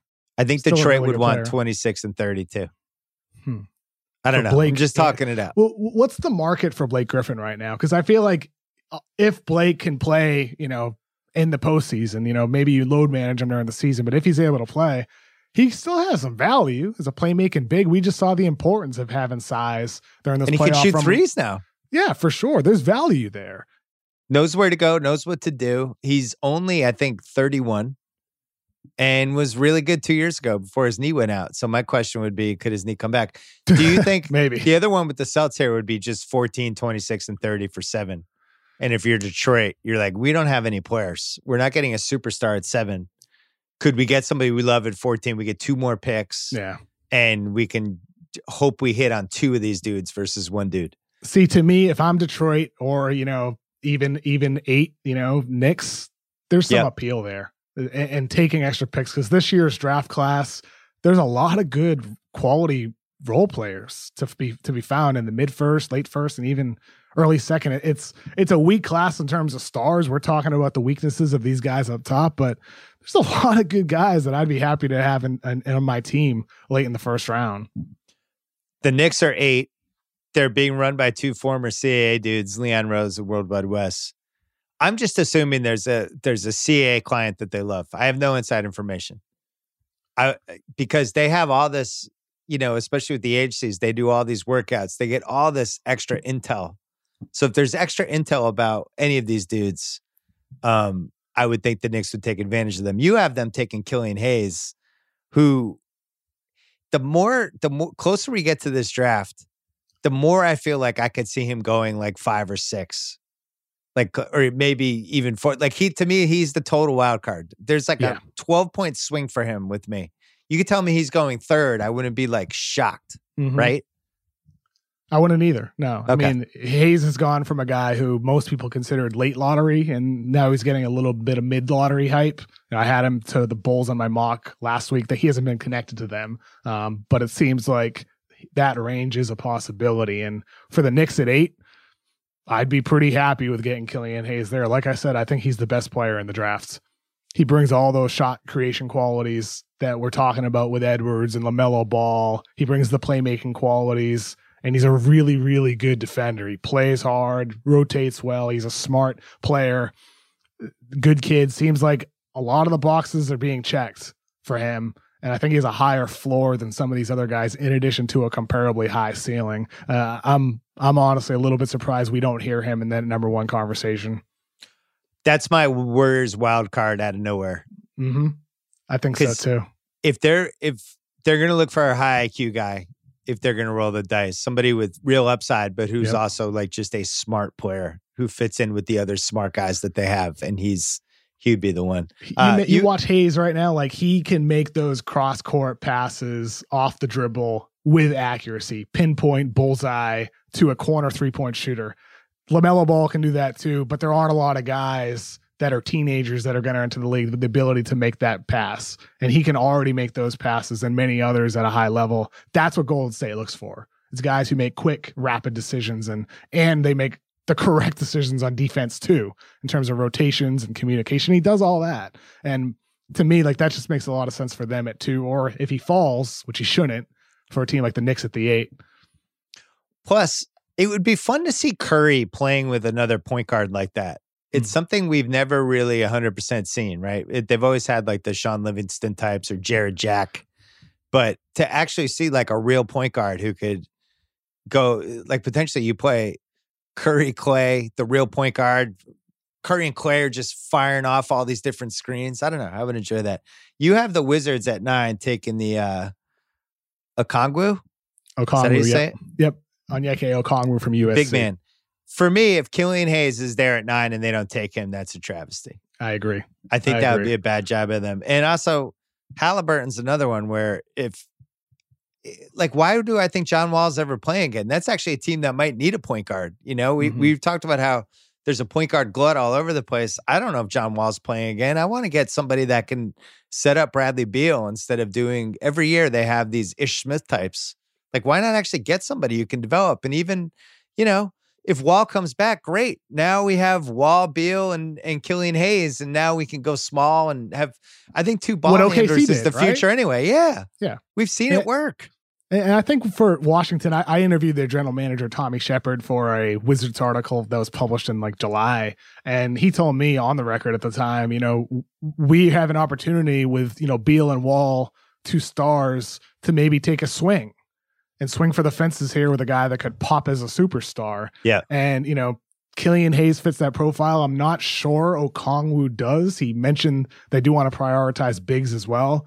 But Okongwu, m- maybe he does. He, he does have, like we talked about with some other guys, kind of a, a foundation. Good defender, smart player. If he's able to pop and maximize his defense, maybe there's some Bam Adebayo type of potential there. He has a game that resembles him, so that could Yeah. be considered an upside pick too. But for them, uh, they, this pick is critical because they got to maximize that Beal Wall core, or else they could lose both of them, not just one of them. I think it's so tough to correctly identify the Bam Adebayo type when these drafts or these Yeah. guys who it's like, hey, this could be the ceiling, and you just don't know. I do think there's one key thing with Bam, which was if you, you know, it was interesting reading some of the features and some of the stuff people did about him during the Zach's playoffs. where, yeah, yeah, and it's just like the guy's a maniac. He wants it more than anybody, and he's gonna Yeah. he was gonna will himself to be a really good player. And I, I think if you're taking one of those project guys, that piece has to be there. The the piece of I'm going to kill myself to be a really good NBA player. Otherwise, we've seen these six ten dudes kind of come and go, right? And you know, I'm like, oh man, so much potential, and they never make it. It has to have that piece. You had uh the last team I want to talk about is Phoenix at 10 because here's a team that if they hit this pick correctly and it's somebody who can play right away, they might be a playoff team, Mhm. right? Like if they took, let's say they took Tyrell Terry here and he became a really fun rookie right away, a la Tyler Herro last year, somebody that can come off the bench, but also potentially close games. And Ayton keeps progressing like he did post suspension. Shout out to Chris Vernon, who gets mad anytime people don't mention the PD suspension for DeAndre Ayton. Uh, and then you have that one free agent mid level, somebody seven to nine million range. I don't think Christian they would get cer- Wood, something yeah, like Christian that. Wood, Yeah. somebody like that in that range. And that's a playoff team, in my opinion. That would be one of the best eight teams in the West if Booker continues to look like this. So I think it's a weirdly important pick for them. And Oh yeah. Really good chance for them to get somebody good.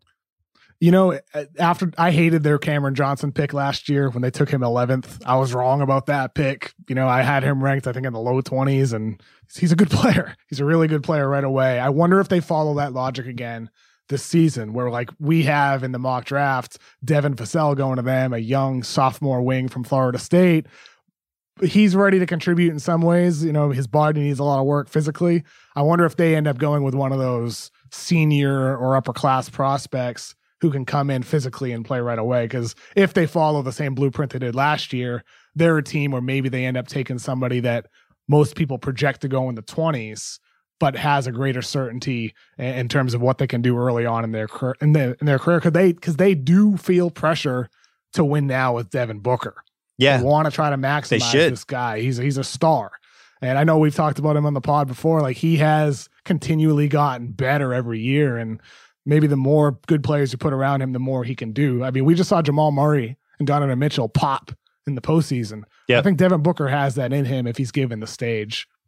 Well, and there's also a real fear in the NBA. I mean, we should just I'm I'm fine talking about this. It's it's rumor hearsay stuff, but it's just a fact. Kentucky World Wide Wes had a great relationship with John Calipari. Um, mm-hmm. CA got multiple Kentucky guys, and there's a real fear in the league that the Knicks are going to become the Kentucky pipeline team. Yeah. Devin Booker is a great example of that, right? That's somebody that, even though he's on a big deal right now, at some point if he wanted to move out of there. The league's kind of watching the Kentucky factor with that team. And I think even Davis, if if the Lakers hadn't won the title this year, who knows? Right? Are we positive he would have stayed? I don't know. All the signs, all the dialogue was like, yeah, LeBron and him, they love each other, but who knows what would have happened. So anyway, um that Knicks book- thing is intriguing. It is intriguing because if they can change the culture there, why would they not be the next destination? if the Clippers and Lakers are occupied, why would the Knicks not and the Nets are too? Why would the Knicks not be next to be that star destination? Also, if if you're the Kentucky pipeline team, that's a good thing because that's the one true pipeline we have right now. All those Kentucky guys know each other, like each other. Mm-hmm. Every year they have top dudes. And, and, uh, also, like it, Booker had already talked about on, a, I believe, a podcast with D'Angelo Russell and Karl-Anthony Towns. Us three get a team up someday together. I believe it was Russell who said that in the conversation. But you know, Booker and KAT are close friends. Those guys are tight. And right. you know, if, if Minnesota isn't able to figure it out, if Phoenix isn't able to break through, mm, maybe maybe those two could find themselves in a different destination someday in the distant future. They still got a lot of time, both those teams with their deals. And KAT's but, a CAA guy too. I yep. look all this stuff. Follow the breadcrumbs. Yeah. Rich Paul and Clutch, same thing he goes and he signs Anthony Davis. He's like, this is done. Davis is going to Lakers. uh, the agents carry a lot, lot more mm-hmm. sway than uh, people think. Last thing, you had Celtics at 14. You had them taking RJ Hampton, which would be, I think, like the seventh guard with all star promise, but who's raw. Danny Ainge would have taken in the last 15 years, dating back to uh, Gerald Green. The worst one was J.R. Giddens. My dad's still recovering from that one. Uh, RJ Hampton, yet another one. He was in the New Zealand Breakers last year. I just want you to know something. If Tyrell Terry is here at 14 and the Celtics don't take him, I'm going to have to like delete Twitter because I don't trust myself. Delete it from, actually, it's already deleted from my phone. I'm going to have to. I'm gonna have to. I don't know what I'm gonna do. I just so I don't give me a mic. Don't give me any sort of forum. I'll flip out. I'm glad you're on the Tyrell Terry train. That's Thank all you. I can say. I love his game. I'm glad you love him too. I have a couple more just names that I liked. Um, hold on. Um, oh, out on Cole Anthony. I'm intrigued by out, Mac. Out on Cole Anthony. Out on Cole Anthony. Chris Vernon just made a passionate case for him on today's podcast. Yeah, that's why Chris Vernon is a TV radio personality, not a GM. Uh, Tyrese Maxey. There's real okay. upside with him because of how competitive he is. Oh, I'm yeah. intrigued by him. Yeah, me too. And, I don't know. I think I honestly think it'll. It sounds like a cop out, but what team he goes on will determine a lot of it for him. There's some Kyle Lowry with his game. Yeah, you know, I mean, maybe it takes a while for his offense to develop, Maybe he has to bounce around through teams. Who knows what his what, what's in, in store for him in the league? But with his mindset, he feels like the type of guy you'd want to bet on to maximize whatever he ends up being. I'm in on him. Last question. Orlando calls the Celtics and says Mo Bamba for one of your first rounders. Celtics have 14, 26, and 30. Orlando's obviously hoping for 14. It's Mhm. not happening. Could the Celtics get Mo Bamba for 26 and 30? Is that realistic? Because they liked him. I don't see why not. And you're still in on Mo not. Bamba. You're, it's you and like three other people in the car Yep, at this point yep, on the yep. bandwagon. His- his- his it's broken down and- on the side of the highway. I'm not even sure Kevin Clark is on board anymore. Oh, he's not. no, but but Mo Bamba to me, he's the type of buy low I'd be going for. and we've seen this in NBA history to mixed success, to say the least. But like, you know, Darko got traded, Hasheem Thabeet got traded, Johnny Flynn got traded. Anytime a, a draft pick doesn't work, he wasn't, mm. you know, on par with those guys as draft bust. But somebody always talks themselves into into them. With him, it's like, what is he like, twenty one? Yeah, yeah, but he's also, you know, he's 21, but he's also playing next to Vucevic and Aaron Gordon and all these other bigs and Khem Birch that they've had over the years there. It hasn't been a good developmental situation for him. We just talked about with Wiseman, put him in Golden State. It's perfect for him. For Bamba, Orlando is one of the less than ideal situations. And I think I think originally the Magic probably had planned on trading Vucevic and Right. having Bamba as their five and Gordon as a four, but Vucevic has gotten better himself and plans change. And if I'm the Celtics or another team in need of a five uh, that can put wings and shooters around him and have him be a rim runner and a rim protector, I'd be going for him. That's a that's a real buy low opportunity. Put him and Rob Williams together, just put them in the potential suite.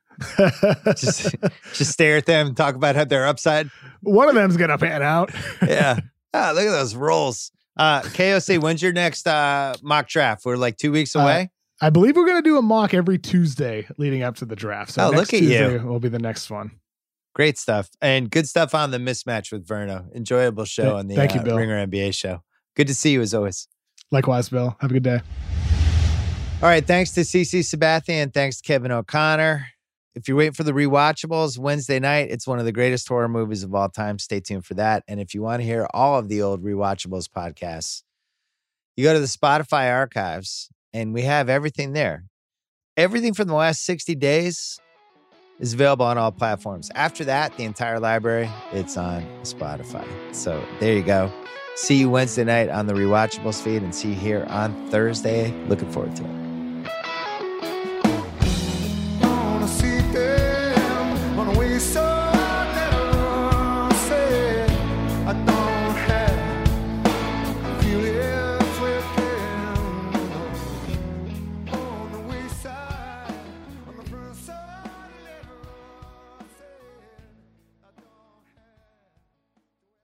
This episode is brought to you by Dr. Squatch. What you use in your personal care routine matters, so upgrade your lineup with Dr. Squatch. They have high performing natural products with no harmful ingredients. That'll have you looking and smelling your best, like their Wood Barrel Bourbon Bar Soap and Lotion or their Bay Rum Deodorant. They even have some limited edition soaps like their Avengers and Star Wars collections. Those seem like they'd be fun to try. And right now, they have an amazing offer for new customers. Get 20% off your first purchase of any amount or subscription order by going to drsquatch.com slash Simmons or use the code Simmons at checkout.